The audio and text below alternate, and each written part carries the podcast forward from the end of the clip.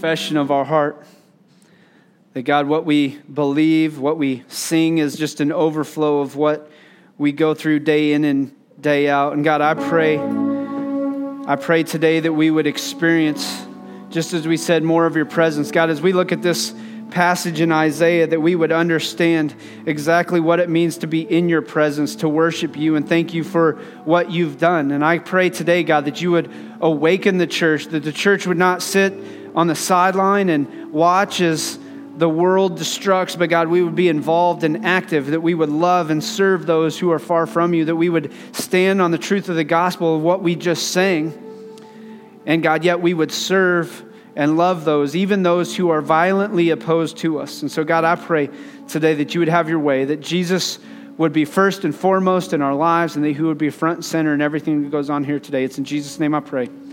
Amen. If you have your Bibles, turn to Isaiah chapter 6. Isaiah chapter 6. We've been going through a series called Own the Vision. Our Own the Vision series is really this um, it's about owning the vision of the church. And while I say that, this is us wrapping up Own the Vision. And next week, we're going to be starting a series called Battle Ready.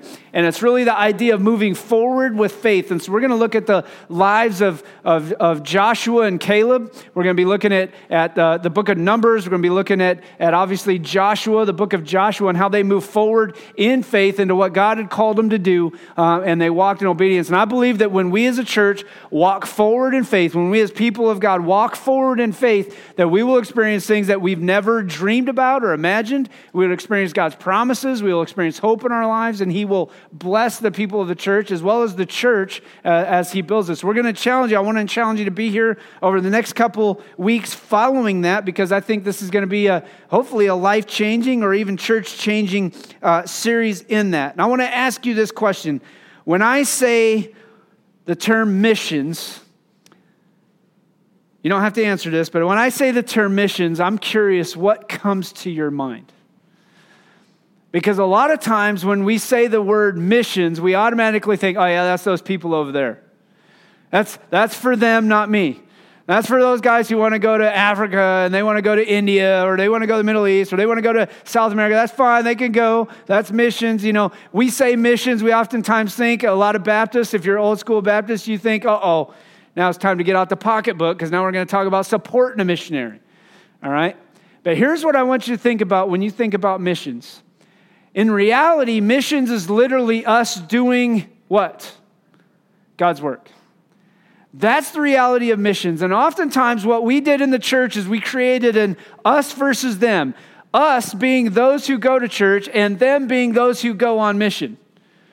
And the reality is, in some way, shape, or form, we missed out on, or we missed the big picture of what it means to be a missionary on my, or in my daily life, what it means to be a missionary on a daily basis. And so, what we're going to do is look at what it means to be on mission. Now, we've been covering this series called Own the Vision, and I want you to understand what every week covered. So, we said the first week was about believing the truth of Jesus Christ. We as a church want to take the truth of the gospel of Jesus Christ to those who have never heard it. And we want to lead them, hopefully, to see their need for Jesus, their desire for Jesus, their brokenness, their sinfulness, and, and so that they would put their faith and trust in Christ. So we want to lead people to believe the truth of Jesus Christ, to belong to a cause bigger than themselves. And we say that cause is the church. The church has a very important mission to play. And regardless of what you think about the church, you always have to remember Jesus' words because Jesus says, I will build my church, not you. Not what you do, not anything about you. It's not about the deacons. It's not about the pastors. It's not about the people in the church. I will build my church, and the gates of hell will not prosper against it, will not stand against it. All right, so we want to have people who are going to belong to a cause bigger than themselves. And church is more than one individual. The beauty about the church is this it's not even just our church. It's every church around the city. Matter of fact, every, every month um, I get together with pastors in a couple different areas. I get together with uh, guys from the Blue River Baptist, uh, Blue River Kansas City Baptist Association. All of them are older except me. I'm like the young guy. And for those of you who don't know, I'm 42, so that's not really young anymore. Um, you know, 40 is the new 20, I think is what they say. Uh, but that's not really true, all right, because I don't feel like I'm 20 anymore, all right? But I get together with these older guys on, on, on one occasion and I see how much different I am and things like that. But guess what? They are all pastors of churches around the area and we come together and we talk about what we can do to reach people with the gospel. And then I get together. Matter of fact, this Wednesday I got together with a, a group of them. We've been averaging about six, but this last weekend we have 15 and they're church planters, only church planters in the Kansas City area.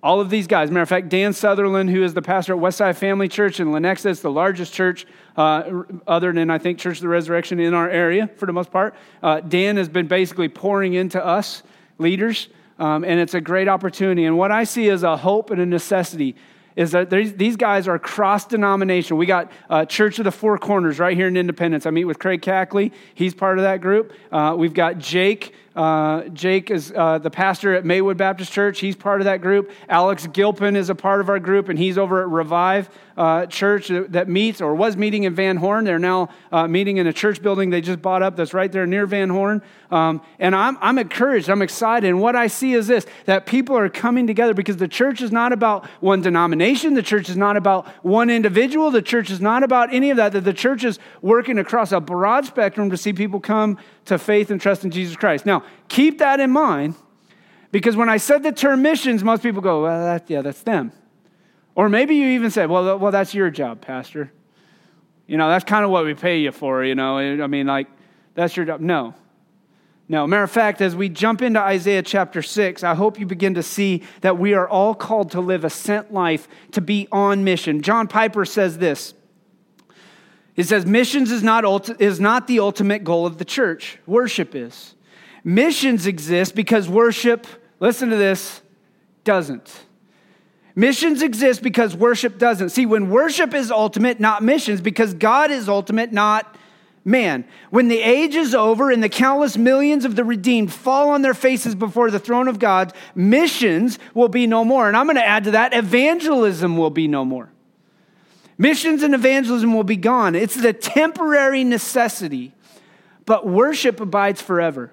And so while you think about that quote, turn to Isaiah chapter 6. We're going to be in Isaiah chapter 6. This is the commissioning of Isaiah. Isaiah is sent to the people of Israel, going to, to tell them to proclaim who Jesus is, or really to proclaim God's grace and mercy. And listen to what happens in verse or chapter 6, starting in verse 1. It says, In the year that King Uzziah died, I saw the Lord seated on a throne. He was high and exalted, and the train of his robe filled the temple. And above him were seraphs, each with six wings. With two wings they covered their faces. And with two, they covered their feet. And with two, they were flying. And they were calling to one another. And listen to what he says Holy, holy, holy is the Lord Almighty. The whole earth is full of his glory. And I love this part in verse 4. And if this doesn't kind of give you goosebumps, I don't know what the heck ever will, because this is the reality of what you're going to experience when you come to face to face with Jesus Christ in heaven. Because this is what it says At the sound of whose voices? Yeah, the seraphim. At the sound of their voices, the doorposts and the thresholds shook, and the temple was filled with smoke. Now, last I checked, when I speak, smoke's not coming out of my mouth.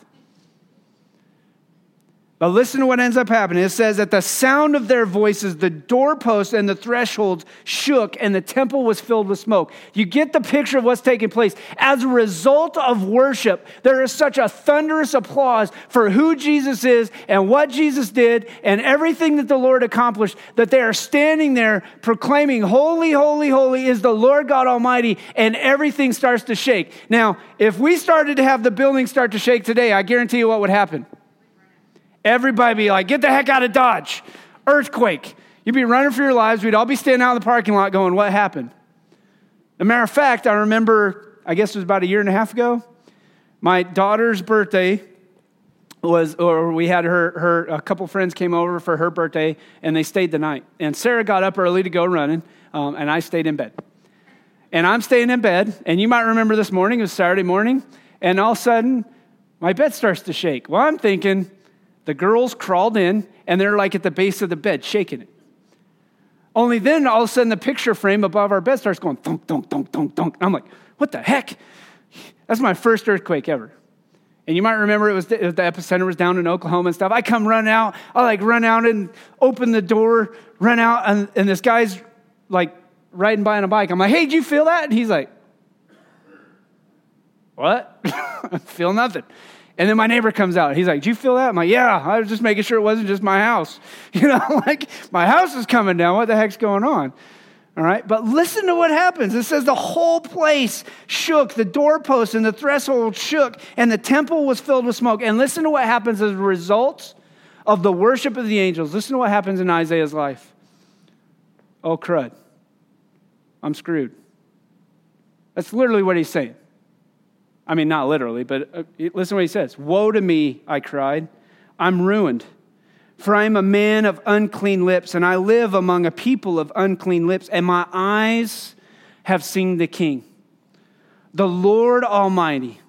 And then listen to what happens in, in verse 6.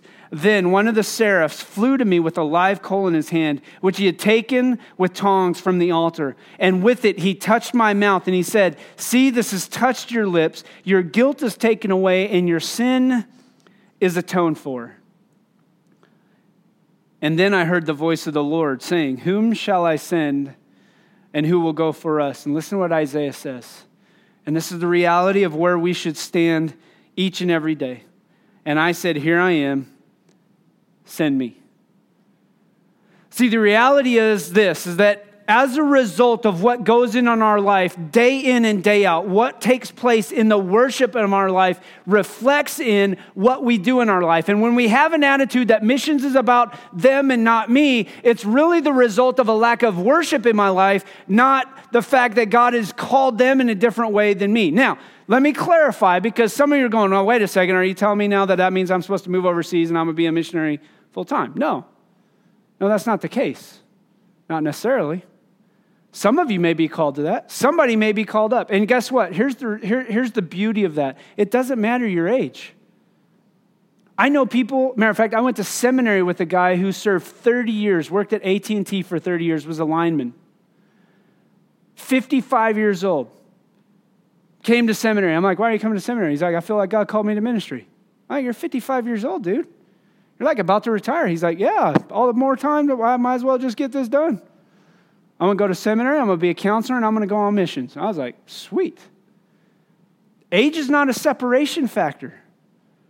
God calls who he calls in a specific way. So it may be overseas missions for you. It may be a local pastor. It may just be the simple fact that where you are working at day in and day out, that you are called to be on mission with the people you are working with. That's the reality of what Isaiah is coming into contact with. And so I want you to remember, if you remember anything else, I want you to remember this that God is a saving God and a sending God.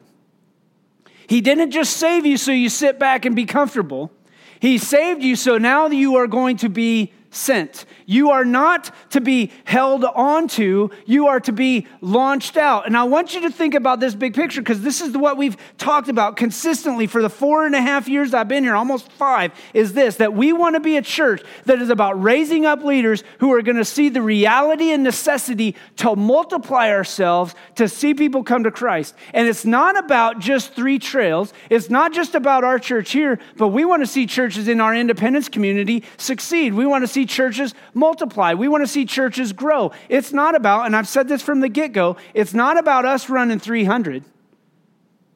I would rather be a church of 60, 70, 80 that's consistently asking people to leave and go somewhere else. And I'm not meaning in a bad way. I mean in a way because God has raised them up to be leaders to go out and lead. Maybe it means to pastor. Maybe it means to go plant a church. Maybe it means to, to go on mission somewhere. Maybe it means to, to, to take your stuff out and you're going to work with recovery ministry. I don't know what that looks like, but what I'm telling you is this that God raises up leaders and calls up leaders not based upon what goes on here on Sunday mornings, but based upon the worship that takes place in our life day in and day out. And so God is not just a saving God, but He is a sending God. And so here's the question How do we live a sent life? How do I live a sent life? How do I live on mission day in and day out? And I think that we can see that in through three simple things as we break down this text today. Number one, we let worship of God be ultimate. The worship of God should be ultimate in each and everything that we do. Do you realize that everything you do is an act of worship to God? If you are a believer in Jesus Christ, you are a follower of Christ, everything you do is a response in worship to God. Whatever your hands and feet find to do, do it all for the glory of God. That's what the Bible says. It just lays it out. And so we want to let worship be the ultimate thing. We want to let the worship of God be ultimate, first and foremost. That's why we will always be unashamedly, wholeheartedly committed that we're not going to let any one person or any one style dictate how worship is going to take place here. Because our whole point in what we do beforehand is just to worship God for who He is. We focus on the words, not necessarily music. And what I want to challenge you with is this if the music bothers you, guess what? It's going to bother you in heaven. Because you're probably not going to be even speaking in English. Or maybe you will be speaking in English, somebody else is going to be speaking in their tongue, and you're going to be like, dude, I understand them. I know what they're saying. Maybe there won't be any instruments. Maybe it'll just be the voices shaking the doorposts and the thresholds.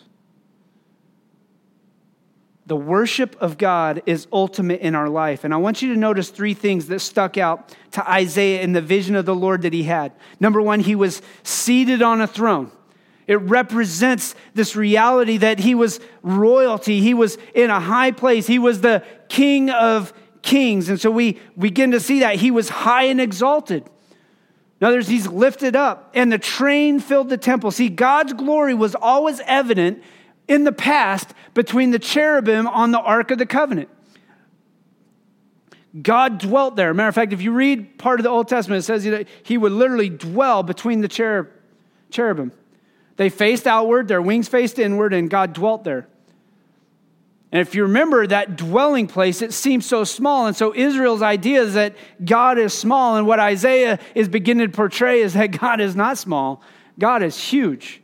A matter of fact, if you jump back to Psalm 96, I want you to think about we just read earlier, and I'm going to jump on and read verse 7 because listen what he says. Ascribe to the Lord, O families of nations, ascribe to the Lord glory and strength, ascribe to the Lord the glory due his name. Bring offering and come into his courts. Listen to what he says again now in verse 9. Worship the Lord in the splendor of his holiness, tremble before him, all the earth. Say among the nations, the Lord reigns. The world is firmly established, it cannot be moved. He will judge the peoples with equity. Let the heavens rejoice, let the earth be glad, let the sea resound and all that is in it, let the fields be jubilant and everything in them. Then all the trees of the forest will sing for joy. Then they will sing before the Lord, for he comes. He comes to judge the earth. He will judge the world in righteousness and the peoples in his truth. Isaiah is trying to lay out something true and something meaningful that we have to begin to understand is that when we come into the presence of a holy God, when we understand everything that God entails and encompasses, his holiness, his righteousness, his justness, then we have no other option but to worship him for who he is. Why? Because the worship of God should be ultimate. See, Isaiah is calling the Israelites and us today to understand the magnitude and the glory and the majesty of God who we worship and the very God we serve. See, the throne emphasizes that the Lord is the true, the one, and the only King of Israel, and not just Israel, but the world. And that still stands today. High and exalted symbolizes his authority, his power, and his position before Israel and before the world today. And the robe, when we think about that robe filling, as it says, it filled the temple, it speaks of his royalty and his majesty that, that, that they the, the very thought that God hates religiosity. I hope you understand this. He hates religiosity, but he wants your worship of him. He desires the worship of him, not because of everything we do, not because of, of, of that, but because of who he is. He doesn't need your religious acts. He doesn't need your religious output. He desires your worship. And so, how do I live a sent life? How do I live life on mission? I have to be the person who steps back and I let worship of God be ultimate in everything I do. That means whether I'm playing sports, whether I'm helping customers, whether I'm at home, whether I'm relating to people out in town because I'm, I'm, I'm dealing with a waiter or a waitress. Maybe, maybe it's even how you respond to people who are short and rude to you. But how you respond is an act of worship. In each and everything, and the reality is that it's an act of worship to God. John Piper, again, I, I, I, read that quote earlier, but he says this worship is the fuel and the goal of missions. Think about that. Worship is what drives us to be on mission, but worship is what we're trying to get people to do, is it not? That's the goal of missions. We want them to have a relationship with Jesus Christ and pursue worship of Him. Everything that He's done for them. We want to make or we want to see people become worshipers of Jesus. So, how do I live a sent life? I let worship of God be ultimate in my life, day in and day out. Missions is the natural overflow of time spent with the Lord in worship. And I question that is this if worship, and we've said this before, if worship only takes place on Sunday mornings here, if it only takes place with the music and the prayer and the reading of Scripture here, then worship is not ultimate in your life.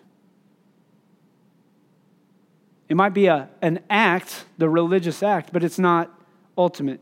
See, missions doesn't work when worship is not preeminent.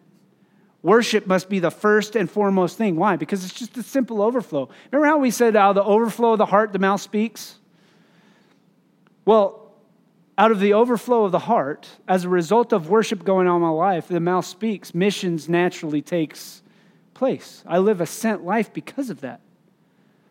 So, how do I live a sent life? Number one, I let worship of God be ultimate. Number two, I have to know that God's grace is sufficient. Listen to what takes place as soon as that all happens. I mean, I think about the beauty and majesty of everything that's going on. These angels are flying, these seraphim are flying, and their, their, their wings are covering their face and their feet, and then two wings are flying, and they're belting it out. And I don't know what it sounds like. I don't know if it's going to be like James Earl Jones or even better.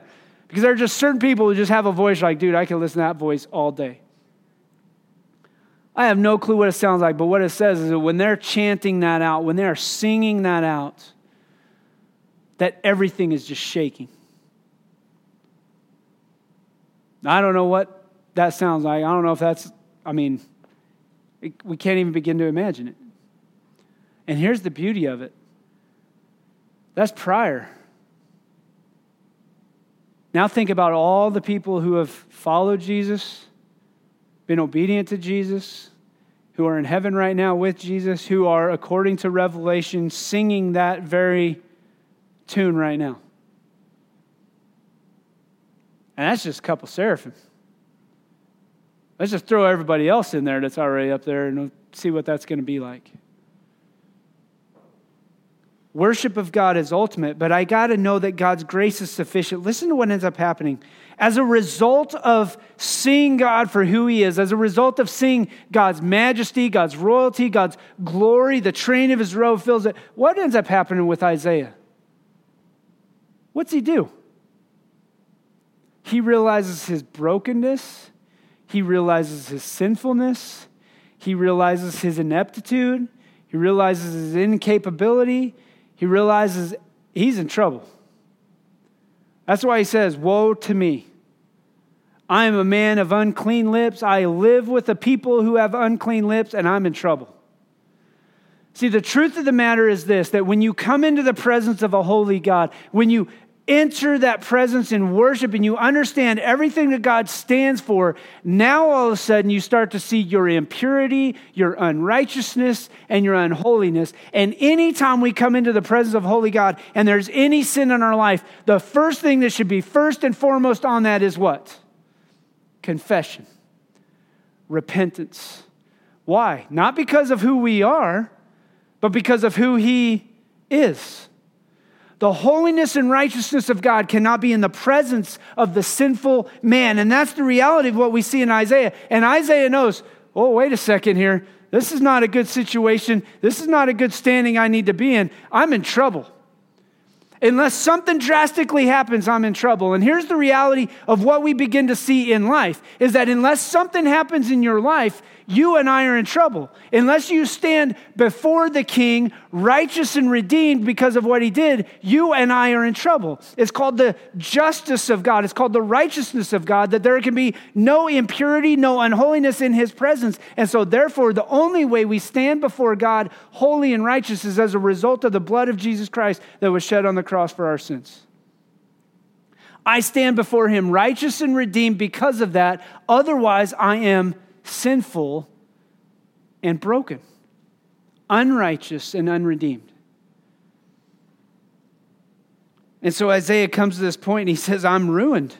I'm a man of unclean lips. I live among a people of unclean lips, and my eyes have seen the King, the Lord Almighty. And here's the beauty of what takes place Here's the awesomeness of how God is, because here's the truth is that in Isaiah standing there going, I'm in trouble, God provides a way, as only God can do. God provides a way, God provides the only way.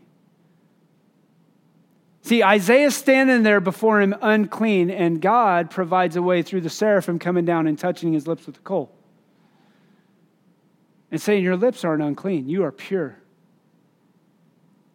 And the truth of the matter is this that we stand pure, we stand righteous, we stand holy before God as a result of what Jesus has done for us. He paid the ultimate price. This was the simple act right there of worship because he flew over, most likely with the tongs of some form off the worship. He grabs the coal in his hand. He flew to me with the live coal in his hand, which he had taken with tongs from the altar, the altar that was presented. The reality is that the altar, the final altar, was the cross of Christ. That was the altar that was offered up. Jesus' death on the cross. It was the final payment. If you read in Hebrews, there's no other payment to be made anymore. And so what we see is this that he pays the price for the unclean man. He pays the price for us who are unrighteous and unredeemed. And he says, You can be righteous and redeemed through the blood of my son, Jesus Christ. And so all we have to do is know that God's grace is sufficient. Paul at one point is like, God, if you would just remove this thorn in my flesh, everything would be fine. And God says, Nope, my grace is sufficient. The grace of God overcomes any unrighteousness that we have. Because it is by grace you have been saved through faith in Christ. Ephesians chapter 2 verse 8. It's not based upon anything else. It's not based upon your good works. It's not based upon how much you give to the church. It's not based upon all the good social justice things you're a part of. It's all based upon the grace of Jesus Christ. It is unmerited, it is undeserved, but guess what? He offers it freely. It's the gift. And so, as God's holiness is revealed, we begin to understand and recognize our sin. We repent of our sin. Repentance is a, a, confessional thing. We repent and we turn away from our sin and we follow Jesus Christ. That's what He's calling us to do. And so, missions, living a sent life, is a response because we let worship of God be ultimate. Number two, it's knowing that God's grace is sufficient. That every time I approach God in worship, I have to first look inside and evaluate my life and ask God, if there is anything impure or unclean in my heart, would you forgive me? Confess it before God, that I stand before God, that His grace is sufficient, He will forgive me.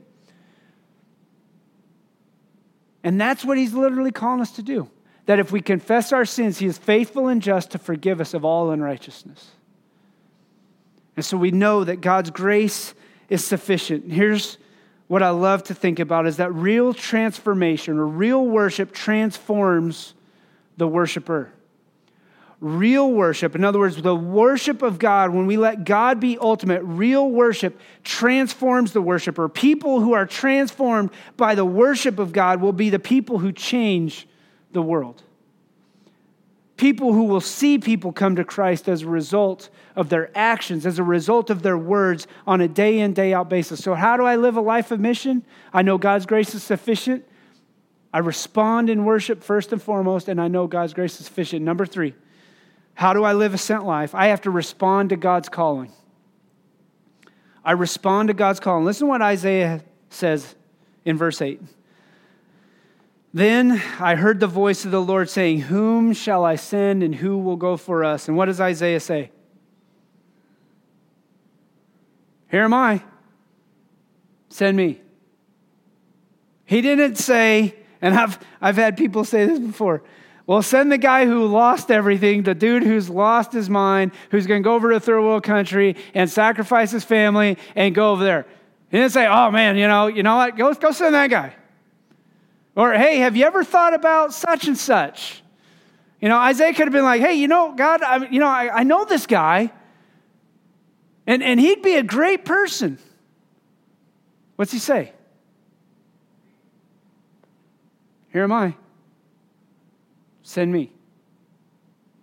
Living a sent life means that I respond to God's call. God, as a result of who you are, as I respond in worship, as everything takes place in my life, as I realize, I acknowledge my sinfulness and my brokenness, I know that your grace was sufficient for me and that your grace is sufficient for them as well. Here am I. Send me. When we live a sent life, we live an obedient life. When we live a life that's only focused on ourselves, we live a disobedient life. See, real worship, as well as, as, as, as God's holiness and grace and mercy, leads to transformation of Isaiah's life. The real worship that was taking place in Isaiah's life led to a transformation of Isaiah's life and transformed worshipers, people who understand or have acknowledged the grace of God, join the mission of God to change the world. That's the reality of what's taking place. That's the reality of what we want to see as a church. And so he's calling out. And here's the thing that you have to begin to understand he's not calling out, hey, Brian, where are you at? He's calling each and every one of us out, and he's saying, where are you at? That's literally what the God of the Bible is calling out, saying, if I have put my faith and trust in Christ, when I let worship of God be ultimate and I have acknowledged and put my faith and trust in Him and I acknowledge God's grace, then I have to respond to God's calling because He's literally saying this Whom shall I send? And who will go for me? Matter of fact, there's a part in Matthew and there's a part in, in Luke chapter 10, verse 2, where it says, Pray to the Lord of the harvest that He would send out workers. And I preached on this in the past, but the reality is also this that when God calls you out, when he was saying, pray for the harvest, pray for the workers, that God would send out more workers, the first worker he's usually going to send out is who? You and me. We don't look at everybody else and go, oh man, they should be the one going. We look at me. God is literally sitting there saying, Whom shall I send and who will go for us? And he's calling that out day in and day out. Who will go? Who will go? Who will go? And a lot of times our response is, Send that dude. Surely you can't use me. Please use somebody else. Do you know how bad I am? Do you know what all I did? Can I tell you something? That every time you remind God of how bad you are, you trivialize His grace. Every time you remind God of how bad you are, if you have confessed Him and you have repented to Him, every time you remind God how bad you are, you trivialize His grace. What you're saying is, God, your grace wasn't sufficient enough. I'm just so bad. No, God's grace is sufficient. You just have to respond to the call. So I live a sent life because of what God's done in my life. See, what I want to see is our goal as a church is to mobilize an army of people to change the world with the gospel of Jesus Christ. That's the true call of the church. To mobilize an army of people not with M16s and AK 47s and M4s and all those things, not with swords and shields, but to mobilize an army of people to change the world with the gospel of Jesus Christ. Mobilize means what? Sit in an office? Sit back and evaluate the battle plan, but don't do anything about it? Sit back and talk about the enemy, but don't challenge the enemy where he's at? Sit back and call the enemy names. You idiot. How dare you come in and attack me? No, mobilize means what? Attacking. Take the fight to the enemy. Challenge the enemy on enemy territory. Get behind enemy lines. Do work, whatever that work is, to take the gospel into the darkness, to take the light into the darkness. Why? Because light penetrates darkness. When light penetrates darkness, what happens to darkness? Darkness flees. And remember this our battle is not against flesh and blood, but against the rulers, the powers, and authorities of the heavenly realms. So we talk about even next week, we're talking about getting battle ready. Our battle is not against people, it's not against flesh and blood. Our battle is against the enemy. And we take the fight to the enemy. And the enemy has a lot of darkened territory. And the reality is, if you've watched news for any waking moment, 100% of the world is owned by the enemy. I'm just telling you that. You are in enemy territory, period. Your neighborhood, enemy territory. Your house, still enemy territory. Are you controlled by Jesus Christ? Yep. But if you don't think the enemy's not going to attack you, you got another thing coming. The Bible says that he is the God of this age at this point because God has allowed him to do it. God, little g, God, Romans. But we take the battle to the enemy because the enemy doesn't give up, the enemy doesn't stop, the enemy persists. And so we take the battle to the enemy. And so I want to leave you with this four practical ways to live a sent life. Number one, inviting people to church. Now, that's the simplest form. All right? That's the simplest way. We got those cards on that back table. Every person you run into in contact, man, invite them to church. They supposedly say, I'm just telling you the statistics of an article I read, that 69% of people, don't ask me how they got this, would come to church if they were just simply invited. Now, one of the things I've oftentimes run into is 90% of the people tell me no. okay, so I don't know where they get their numbers. I'm just telling you what we run into. But it doesn't stop me from inviting them. I'll pull out my wallet. I got a waitress. I leave a nice tip. I don't jip her off, no matter how bad a day she is. And I say, hey, I got a church. We'd love to have you come some point. You go to church? Nope. Oh, great. Matter of fact, I'm going to even challenge you to do this. I'm a person who likes quick. And a lot of times that meant I'll go deposit my check in an ATM. Why? Because I don't have to deal with people. And about a year ago, I decided I'm just going to start going in the bank. Now, takes me about five minutes longer because now I got to fill out everything before I just stick my card in, enter a number, deposit my check, drive off, good to go. I go in the bank now. And what's funny is the other day I didn't have my ID. And I'm like, hey, I know, I, I know I don't have my number, so is there any way I could deposit this check? She's like, oh, yeah, I know who you are. I've invited her to church, come to find out she goes to another church in Kansas City. I'm like, sweet, great, glad, good, awesome. Simple thing invite somebody to church. Number two, very easy serve in the ministry of the church. We need more and more people that are going to step up and do ministry.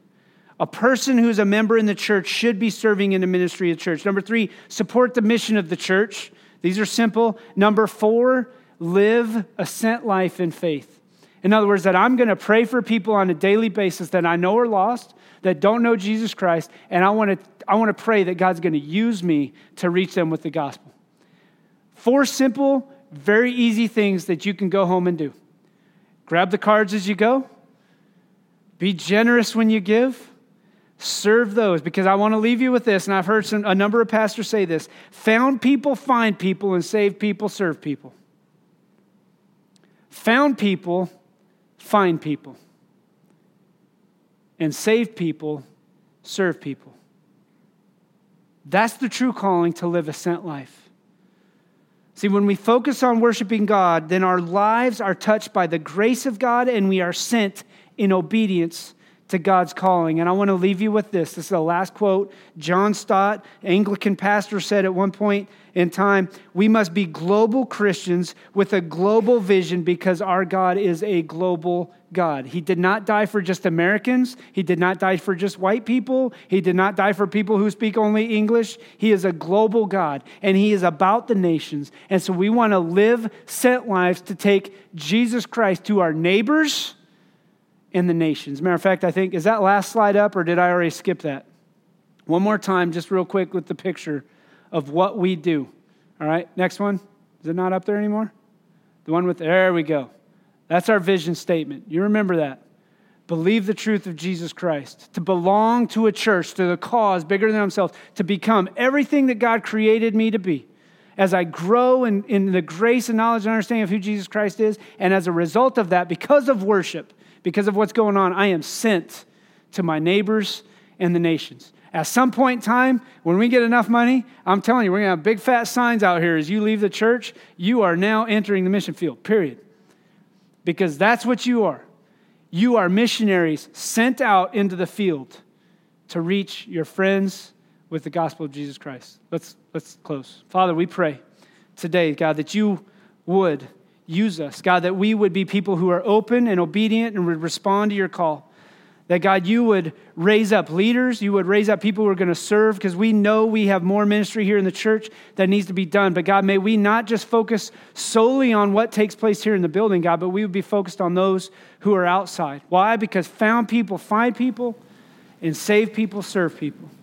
And so, God, I pray, just as we respond simply as, a, as, as, as we let worship of God be ultimate here that we would walk in obedience. It's in Jesus' name I pray. Amen. As we stand and sing, as we close with this, if you have any questions you want to talk about who Jesus is, I'll be up here at the front. Don't let that stop you. If at the end you don't respond during that time and at the end you want to talk to somebody, I'll be right back there. There's nothing that can stop you from coming to Christ other than the simple fact of you not taking the step out in obedience.